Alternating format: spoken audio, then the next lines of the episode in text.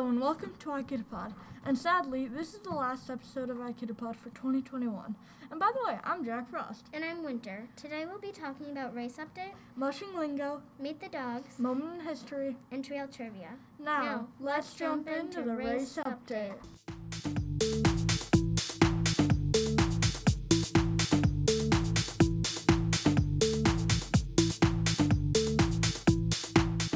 Hi, and welcome to Race Update. I'm Frostbite. And I'm Doggo. Today on Race Update, we have some so exciting news. Everyone has finished the Iditarod. Even though the Iditarod is over, we can still talk about the awards. But first, the last person to finish the Iditarod was Victoria Hardwick. In second to last place, we have Dakota Schlosser. Did you know that Dakota and Victoria tried to tie for the Red Lantern? Victoria was two seconds from second to last place. The award for being the last person to finish is the um, Red, Lan- Red Lantern Award. It took Victoria Hardwick 10 days, 9 hours, 22 minutes, and 6 seconds. And it took Dakota Schlosser 10 days, 9 hours, 22 minutes, and 4 seconds. Isn't that crazy? And as you know, Dallas Seavey has won the Iditarod for 2021.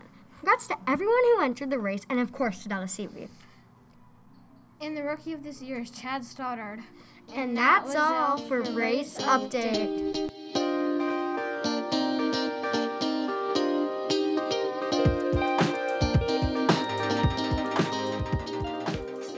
Hello, and I'm Doggo, and I'm here with Winter. We are doing the first ever dog line positions. We are here to talk about lead dog, swing dog, team dog, and wheel dog. I'm going to talk about lead dog. There are two lead dogs, but sometimes there's only one. The lead dog traits are they are intelligent and they want to run. When to turn and all of that. Why else would they call it lead dog? Now let's do swing dog. What they do is they help steer the gang line and the dogs. What they have to do is listen. Now the team dog.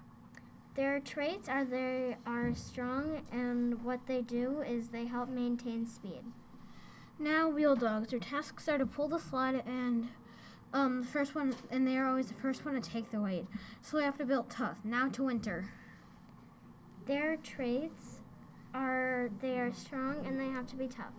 That was it for Dog on the Line. Bye.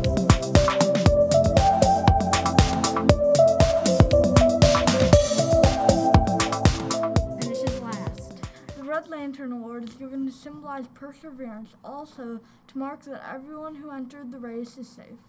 It started as a, as a joke from another race, and then ever since it has been a tradition, tradition, and it fulfills the musher's dreams of crossing the finish line safely. We hope you enjoyed Trail Trivia. Now, let's jump into moment in history. Hi,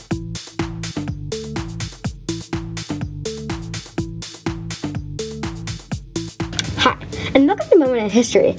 I'm Frostbite here to talk about the fastest and slowest times to finish that I the Iditarod. In 1994, Martin Bo- Buser set a record for 10 days, 13 hours, 2 minutes, and 39 seconds. But sadly, in 1995, Doug Swingley broke two records. Mitch Seavey broke all the previous records by finishing in 8 days, 3 hours, 40 minutes, and 13 seconds which currently stands as the fastest winning time for the Iditarod for the 1,000 mile race. But, as you know, Dallas Seavey set a record for 7 days, 14 hours, 8 minutes, and 57 seconds. It was a shorter race though, so we're not sure if it counts or not. Carl Huntington won the 1974 race with the slowest winning time. 20 days, 15 hours, 2 minutes, and 7 seconds. That's all for Moment in History. Bye!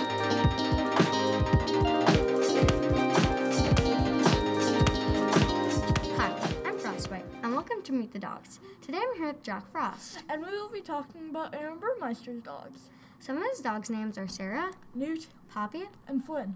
These dogs are very smart, caring, and loving. Like every dog you see. Sarah's a dark dog with dark brown eyes. Poppy's a golden braid dog with dark eyes also. Newt looks exactly like Poppy, besides Newt has lighter fur. And lastly, Flynn. Flynn is a very dark dog, almost completely black. His eyes are very green. They are very bright, and he is an ex- and he has an excellent personality. That, That was was all all for for Meet Meet the the Dogs.